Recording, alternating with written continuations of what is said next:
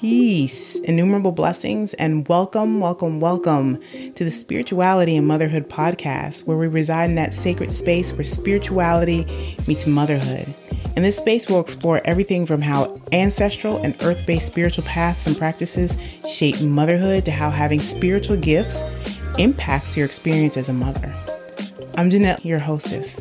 I'm the mother of two boys, a hoodoo, a psychic, a tree talker, and a lay herbalist. Thank you so much for being here with me, for listening, for riding with me. Let's dig in on into this episode.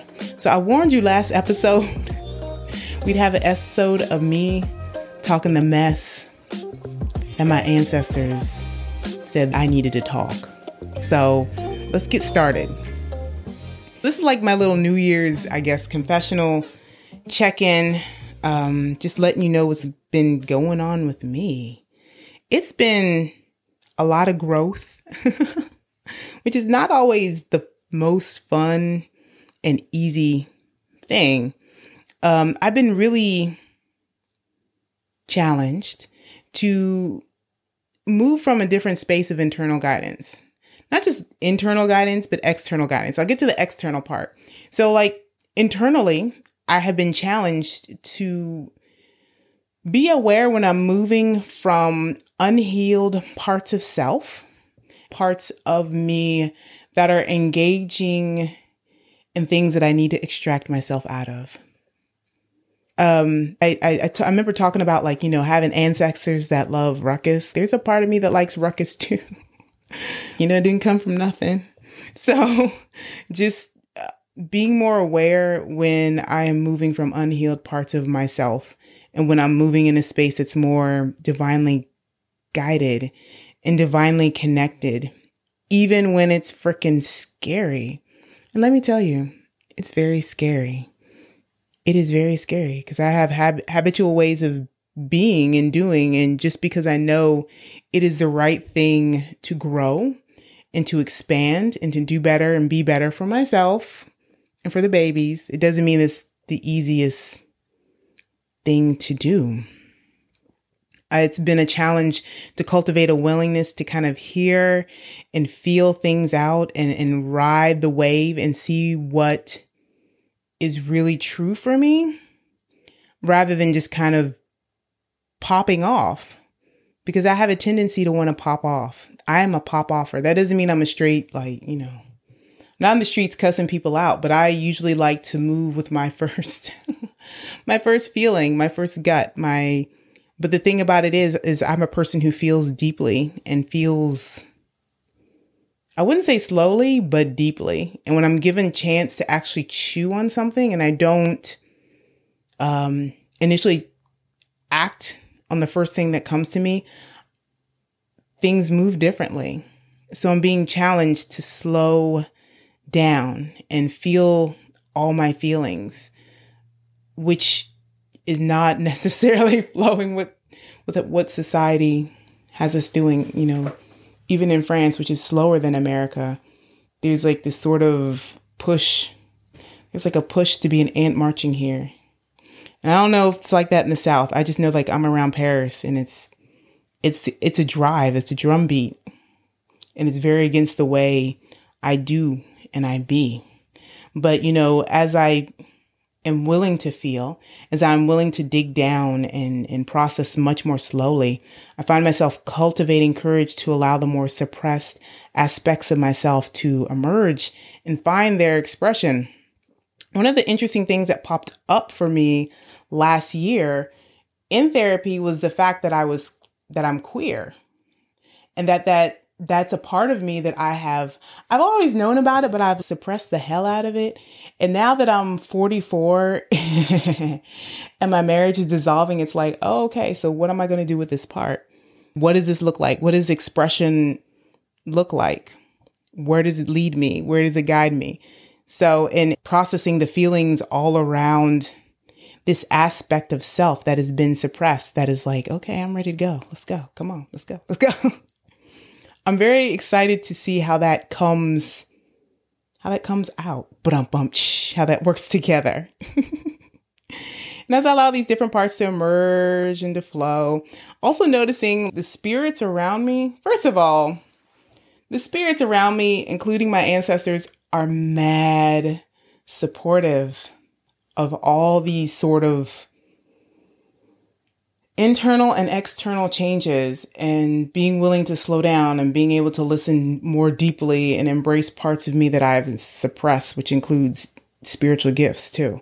So I've been very much supported, supported in ways like I have never expected, Export, supported by beings I haven't necessarily cultivated a relationship, but they over here showing up and out for me. Like, hey, we see you. It's all taken care of. You just need to have faith. It's been very interesting. So, as you know, the spirits around me, I would say they've changed, but they also have expanded. There's there's more of them. But I think there's more of them because I've been sorting through trauma and now some of the gifts I have as a kid are popping up more, which I think I'll discuss more. I'll stick a pin in that and come back.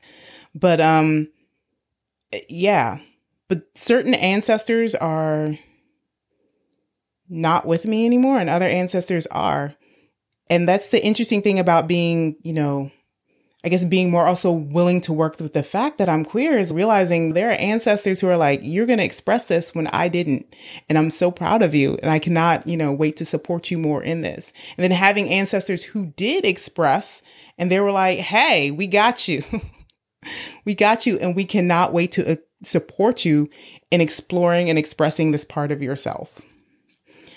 Yeah. But like with all these sort of changes, um, the way I've been working with spirit and different entities has also changed.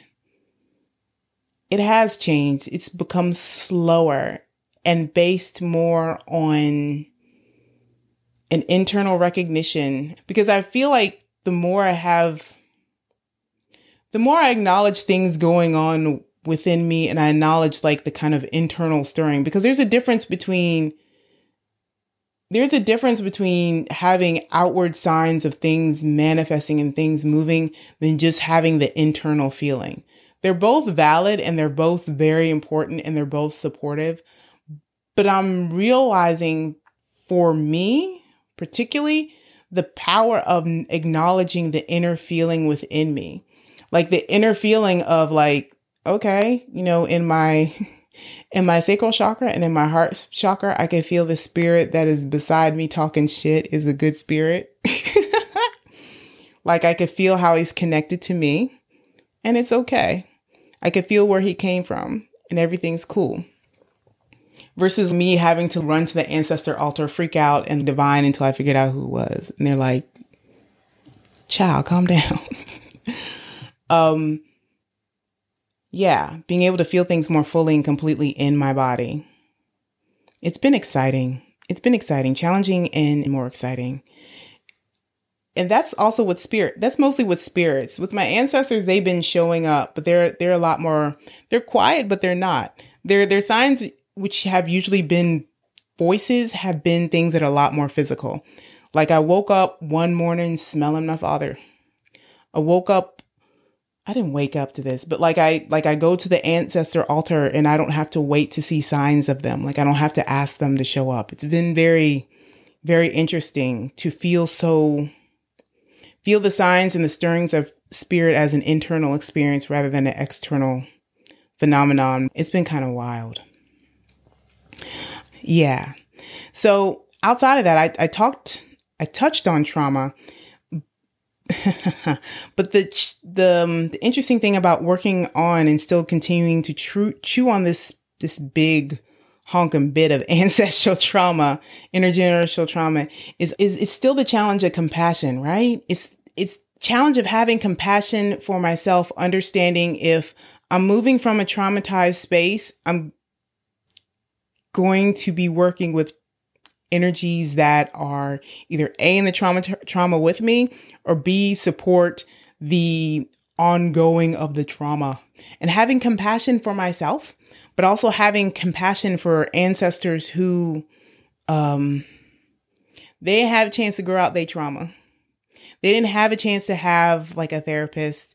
They didn't have a chance to have some of the supports and access to things that I have. So continuing to have compassion for myself for not recognizing my hurt and and and reliving it and recreating it and expanding it but also having a lot of compassion for my ancestors and realizing like there are some of them who are looking at me being like oh shit we should have done something different but also looking at them but knowing like they really kind of couldn't have they just couldn't have like the resources. I don't want to doubt them but like i also know like like there's a difference between being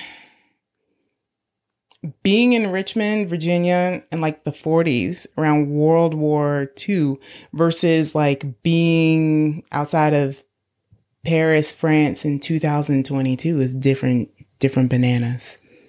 Different bananas, different access, different a whole bunch of other things. And as bad as I think that I have it now, I did not I I did not have to fight the poll tax. I I the things that my grandmothers had okay, you know. We all know these things, but like in the in the sense of trauma, like I just constantly need to remind myself to have compassion for myself because the reason like I'm working through this, like I've always been kind of chewing on it, but like when my maternal grandmother tapped me, it was like, okay, it's time and things started to actually move. But also like them like they they didn't have the support and the access that I do. Yes. And the more I clear and work through trauma, the more my abilities, in some ways, like these different parts come back to me and things get clearer and stronger. And I have an understanding of why I didn't maintain them. Why, as a child, it just wasn't safe to do certain things, and why, as a young adult, there was no space. There was just no space and and you know it's it's a little it's a little sad but i also have compassion for myself because at, any space we're all doing i'm gonna say i'm doing generally the best i can. And you know that's all i got on that. But yeah it, it just seems it's been very interesting in this mercury retrograde and this venus eh, retrograde and it's been a very intense time and working through all these things with children has been interesting. So I feel like I should talk about the boys because I rarely talk about the boys on this podcast. I ask everybody about they they they gifts and their children. I never talk about mine. Anyway.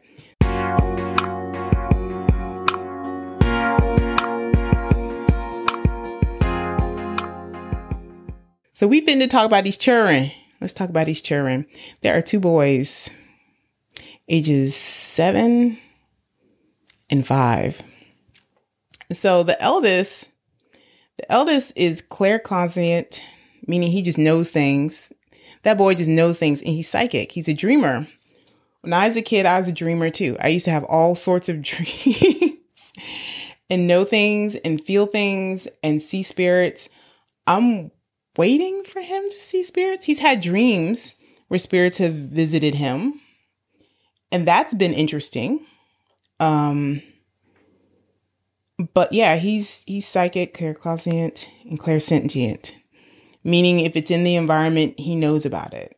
And he doesn't know about it because he knows with his mind or little birdie told him. He knows it through his body because he's super physical, super grounded super physical, super grounded. The second one, the youngest, um, I'm still trying to discern some of the things going on with him, but I know he's clairsentient. At the very least, he is clair sentient and like, I don't know, the word empath, I, it doesn't make me feel good. He's very, he can, he discerns what people are feeling. He discerns what people are feeling and, and, and very much like his brother tries to balance things out which is something we got to work on. but, you know, it's all a process. First of all, how am I nurturing these children? I am nurturing them by acknowledging and affirming everything they come to me with. So, like, if dreams are shared with me, like the oldest decides to share his dreams, I affirm them and say, like, what do you think this means? And then I say, well, this is mommy thinks, but what do you think? Um, when he comes to me with what he's like, sometimes it's not like I, he's coming to me with what he feels. Things just pop out his mouth. and it's about affirming those things. It's about affirming the intuitive psychic clair function whenever it pops up. And um, for both of them, acknowledging it and especially acknowledging their emotions and what they're feeling and what they they feel is going on honoring that um and also one of the things one of the places i would like to grow in in sort of nurturing their their intuitive and psychic capabilities is having them ground into their body and honor what their body tells them to them about a place. Tells them like the vibes that they're feeling of a place, whether this is a good place for them to be, whether there's a better place to be, how they feel. Um, it, there's been some play with that around the el- with the eldest. Um, often, often with him, the case is understanding whether all that energy or all that he's feeling is actually him because kids can absorb and it's important to make for me, it's important to make sure that things that are in his body are actually his. Because it's so easy for kids to absorb. And when thing, when whatever is in his body isn't him, asking him to send it away. And doing the best as I can as a mother to recognize when he seems out of himself or not acting himself. The second one is is different is different. Um, his emotions are accessible, but not in the same way. So I'm still trying to figure out how to nurture him a little more. So yeah, it's been interesting doing all this molting um, with children who already know what's going on. They already know, they already feel it. And that's the thing that can be challenging with children that already know is that there's nothing, you can't hide anything from them. A. And B, how do you give a, um, the explanation that is clear, that is true and age appropriate, that honors what's going with what you're going through, but also like honors like if there's a partner involved, you know, the partner too. Cause I feel like quite often kids have these senses and they know things, but adults are sitting around acting like they dumb. At least that's what I got as a kid. Like it was like, I'm not dumb. yeah, so it's it's been interesting going through things and watching them. And also as as children who are clairsentient and absorbing their environment and taking it on, a, because that's what children do, and B, because like, you know, they're spiritually gifted and this is their act, their spiritual gifts in action. It's been like more and more imperative to work through the ways I am broken because it saddens me and it's hurt. It hurts me to watch similar trauma play out with them, to see them doing the same things that I did as a child. It's been it's been very much a trial by fire over here. Because it's like, oh God, that's me at five. Damn it, that's me at seven. Oh my God, that is me as a child. And, um, yeah, it's been interesting. Also knowing that as I continue to unearth parts of my expression and parts of my gifts, like they will feel more empowered to do the same for themselves. But yeah, it's, it's a painful thing to watch. So, um, my strategy has just been to affirm their intuition, not shut down their emotions, let them know what they're feeling is real, um, and and and create spaces for their feelings to to flow. And and you know, I look kind of forward to yeah, to doing more of that work and asking them how getting them more deeply in their bodies the first one does not need a problem getting deep. He's not, he is so in his body, Lord. Actually, both of them are really in their body. Um, there's just some stuff going on. Um, also finding that as as you know as my gifts kind of come back and shift finding tools and ways to work where i can better understand as a parent how to nurture and nourish them leading into leaning into things like astrology and human design um, to have a deeper understanding of how how as a family we work together and what I need to make sure um, I learn and and and and pass down. What I need to make sure like things get right so they have a better time and an easier start at things than I did. Yeah, so that's that. This is a short episode because I'm not quite sure how to talk about my business. Yeah, I'm not sure how to talk about my business, but it feels like some of this stuff needs to be said and it's it's been kind of on my heart to say. So we have some interviews coming up. I'm not going to talk about them this time because last time I talked about them and they went.